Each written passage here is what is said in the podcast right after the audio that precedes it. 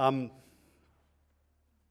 there were, when I was a young boy and was at school, there were several subjects at school that I hated.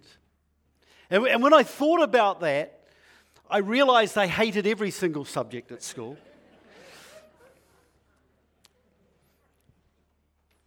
My parents didn't want to hear that. But there were sub, some of those subjects you hate more than others. So, like mathematics, English. I could never get my handle on English. But one I hated more than any other was history. I hated history. I couldn't see the point in history. But as the years have gone by, but as the years have gone by, I've grown to love history more. Does that excite you? Shannon, I know you're, you're happy, man. Yeah. I mean, one of the reasons could be um, that, you know, when you look at history, you learn things that inform you in the present that ripple into the future. Yeah? Could be that. It could be that uh, last year when I went on, uh, went to Guernsey in search of uh, finding out what my whakapapa is with my whānau, that when I was doing that and as I was discovering that, that that kind of churned up a deeper love for history as well. As I found out more about who I was and why I was. Or it could be that, you know, when you go to a historical site, you know, when you go to Europe, you, let's just say you go to the Roman baths in Bath in England, and you stand on a stone on a pathway as you're going through the baths, and you go, Someone stood here when Jesus was a baby on the stone. Doesn't it just freak you out? Like you just stand there and you're just like, I don't know what to do with that. Someone stood here. Someone walked on this path. Someone famous that I've read about in books walked over this spot and bathed in that water when Jesus was a baby. It's incredible. And, and when you start to learn the history you start to go, oh, I'm learning some things that inform my present that ripple into my future. Yeah? So today, we get to dance through Psalm 78. And, and we do this because today's a baby dedication, right? Little Ethan, thank you, George and Tara, for sharing that moment with your whānau with us. What a great moment that was. Thank you. And um, you know, as a church, we journey with them, right? So um, the thing is, is that we're going to support them. Everyone go, I do. There you go. we're all in this together. So we're going to dance through Psalm 78 because it's a reminder to us of our responsibility of God's as God's people to the next generation. Okay? The psalm is the retelling of the history of the nation of Israel from the time in Egypt when they were in slavery to the time when David was their king. But it isn't history for the sake of, of records, it's history with a lesson. Romans 15 4 says, For everything that was written in the past was written to teach us so that through the endurance taught in the scriptures and the encouragement they provide, we might have hope. So here it is history. I wish someone had told me this when I was 10. History will give you hope. No one told me that. I thought it was rubbish. But it provides hope. You see, Psalm 78 points out God's faithfulness to his people when his people were unfaithful. It shows that their repeated rebellion was due in part to their inability to remember what God had done for them. A standout theme in the psalm is that each generation has a responsibility. I want you to soak this up to teach the next generation about the works and the words of God. So here we are reminded that the older generation not only failed to remember for themselves what God had done, but they failed to teach the next generation. They failed. We cannot. We cannot fail. Let me read Psalm 78, 1 to 8. If it's in your Bibles, you can follow along. Here we go.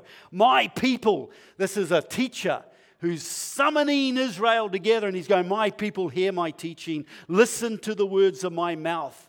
I will open my mouth with a parable and I will utter hidden things, things from of old things we have heard and known, things our ancestors told us.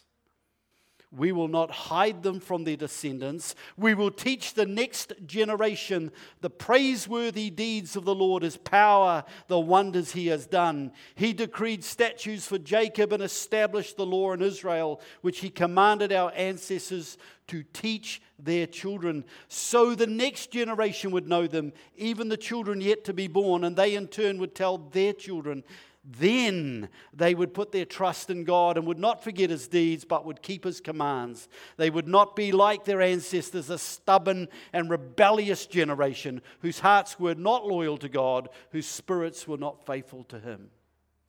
That is jam packed with good old jam, isn't it? Isn't it good? There are those, you know, um, to, coming back to today, there are those who believe that when children are born into a Christian family, that they are saved and have a relationship with Jesus. We believe, however, here at Glen Eden Baptist Church, that in order to have a relationship with Jesus, that is something that people make a decision on. As they're drawn by the Spirit of God, they make a decision. And that's how they come into a relationship with Jesus. And that's why we have a dedication service and we don't have a baptism. But we dedicate our children. Because what's happening there with George and Tara is they're saying, yes, we declare that we will do our best to nurture young Ethan up in the ways of God. That's what we do here. So then I ask the question so, how do children fit into this community here at Glen Eden Baptist Church? Well, I would say it this way children are welcome members to this church. Yeah? Children are welcome members to this church. Just like anybody's a welcome member to this church, actually. However, if they're welcome members here, then each one of us, each and every one of you, are spiritual guardians of them until they come to faith in Jesus. We are spiritual guardians. Their whānau, alongside the broader church whānau, we are to journey together as a community with them at a spiritual level. God's given us a mandate to lead them to faith. So, to be born into a Christian family doesn't make you a Christian, just like going to McDonald's doesn't make you a hamburger. But it does make us the spiritual guardians. So, what does God require of us?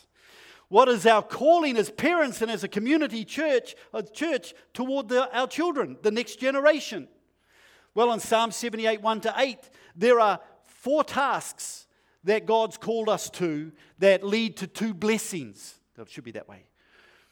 Four tasks that lead to two blessings. Here's the first task we are to place God front and center of our lives. It begins with God. Verse 4 We will tell the next generation to, to come, we will tell the next generation of the praises of the Lord and his strength and his wondrous works that he has done. Uh, let me tell you this, parents. All Christian parenting, all Christian education begins in one place it begins with God. There's one ultimate, unchanging reality in this world, and that is God. God must be front and center of how you raise your children, how you teach your children, and how you discipline your children. There's so much worldly wisdom out there that we run to. There's a lot of band aids that you can get hold of to try and fix behavior and stuff. But the first place we need to go to is God. It begins with God, it's built on God, and it's shaped by God. If there's one memory our children should have as they grow up in the church, as they grow up in your family, is that they should remember God. They should remember God. That's task number one, placing God front and center. Task number two, we are to deposit God's truth into their hearts. This is the second stage of our calling as parents and as a church. We are to deposit God's word and God's truth, which is evident in this world, into the hearts of our children. Verse 5 says, He established a testimony in Jacob and appointed a law in Israel. That law is still evident in our land even today. We have an obligation to deposit God's truth into the hearts of the next generation. And so the Bible is the way God reveals himself, yes? With clarity and authority, it's in his word. So the Bible shouldn't be a one, uh, one book amongst many books.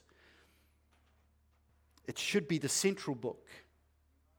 The Bible is full of truth that needs to be passed on to the next generation. Paul tells this to Timothy. He says, Guard the good deposit that has been entrusted to you.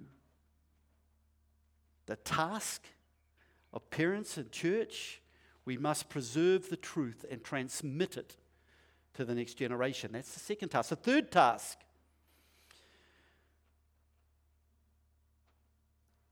generation, guardians of the next generation, we are commanded to teach. Now, I want to just preface this. This is not set aside just for pastors, youth leaders, children's leaders. All of us have been commanded to teach. Verse 5 He established a testimony in Jacob, appointed a law in Israel, which he commanded our fathers that they should teach them to their children. We're commanded to teach the testimony of God to our children. Ephesians 6 4 says, Fathers, bring up your children in the discipline and instruction of the Lord. We are to instruct our children in the testimony and teaching of God. The God who made all things, the God who loves us, the God who gave his life for us, he teaches us in a book, the Bible. We are to teach the next generation. The fourth task that we have is we must help our children to know God. This is the toughest task of all. Because you can teach, but knowing is different.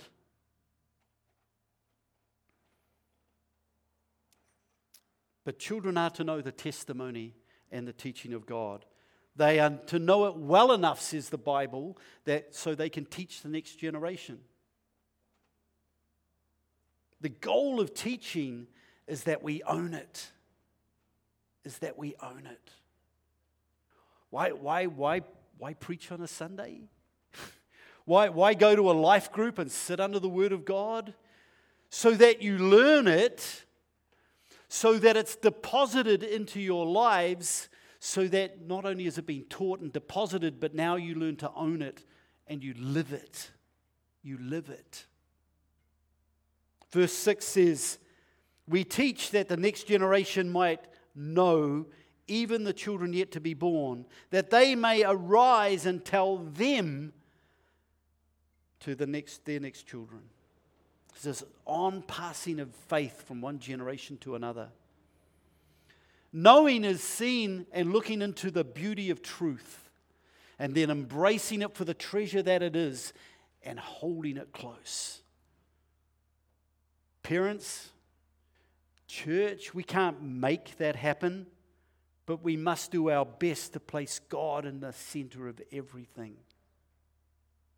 But in the end, it's the Holy Spirit that draws our children, yeah? To that place of faith. But if you haven't done the work beforehand, the Spirit has very little to work with. We need to be at work. And if we commit to these four tasks, this psalm says that there are two blessings that we will receive. The first one is this our children, the next generation, will put their trust in God. Verse 7 says that they should put their confidence in God. God has testified and taught that there might be a deposit of reliable truth, that we might teach it to our children, that they might know it and embrace it. Why? So that they might put their confidence in God.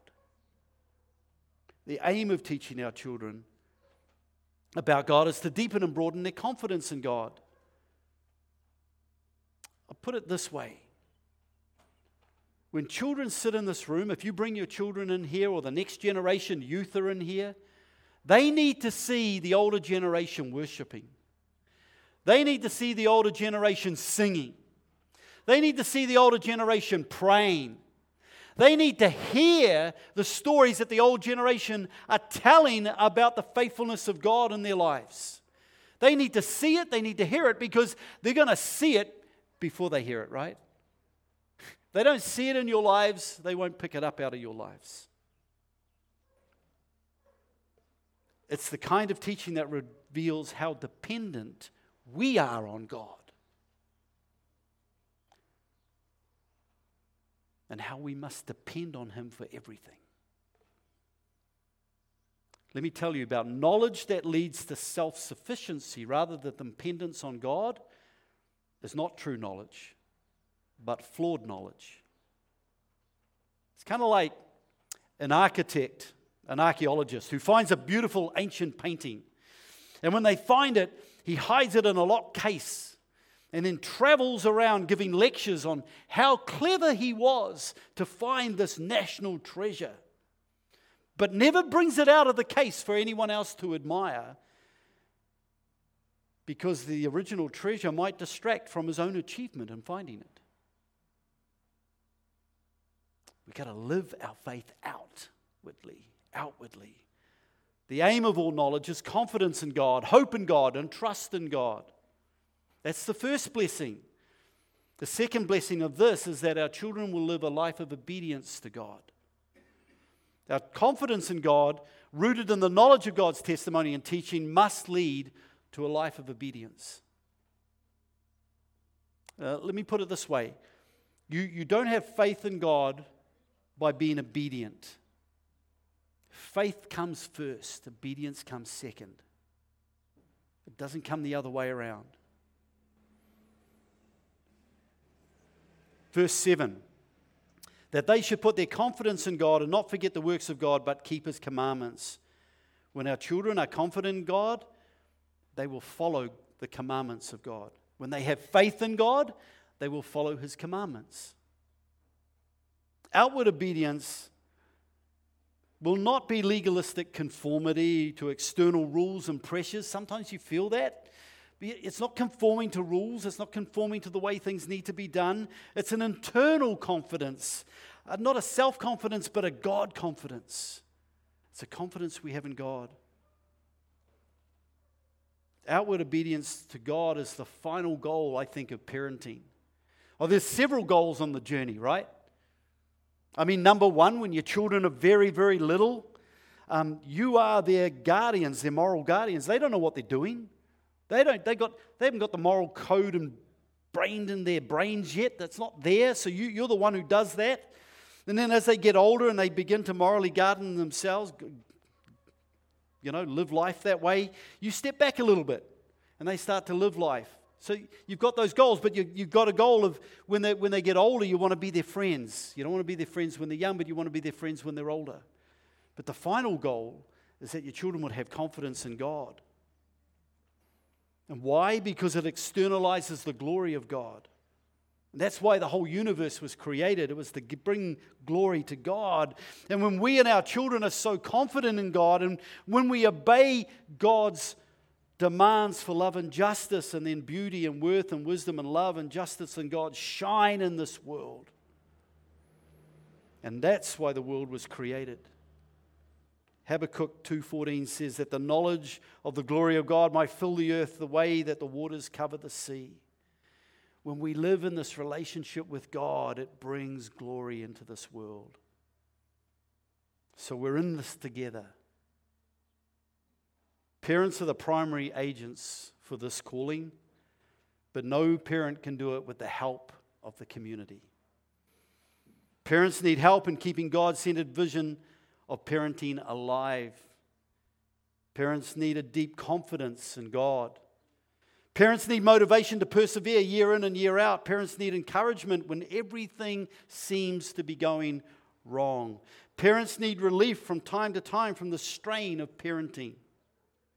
Parents need help in boiling down the book of God into essential, age appropriate portions. Parents need help in teaching subjects and skills where they lack expertise and time. That's why we have the church and we have youth ministry and children's ministry and young adults and all of that. Parents need solutions to tough problems when raising children. Parents need friendship for the sharing of accumulated wisdom. Parents need correction when others see that something is wrong and they can't. Parents need prayer because, in the end, God is the great teacher. Parenting is the main thing for children under God, but God means for parenting to happen in a collective community like this. Parents, if you are struggling, call out to those who have gone before you and done the journey. Ask them what they did, how they did it. Be vulnerable. Listen. There's a community here that can help. The gen- next generation don't just need to be taught, but they need to see our commitment to one another. They need to see our commitment to Jesus. And they need to see us worshiping together. So, why don't you join me right now? I'm going to pray, and we want to pray that this next generation will put their confidence in God. Let's do it. Father, we, um, we're encouraged by your word this morning, Lord, just and reminded also again just how important the role that we all have in transferring faith from our generation to the one below us.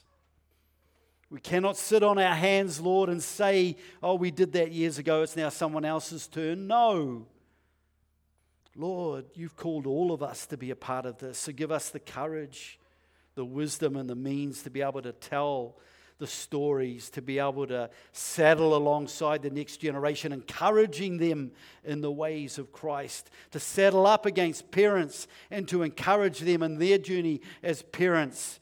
Lord, to walk with them as they dedicate their children and dedicate their own lives to you, to walk with them and journey with them, Lord. Because, Lord, we long to see the next generation put their confidence in God.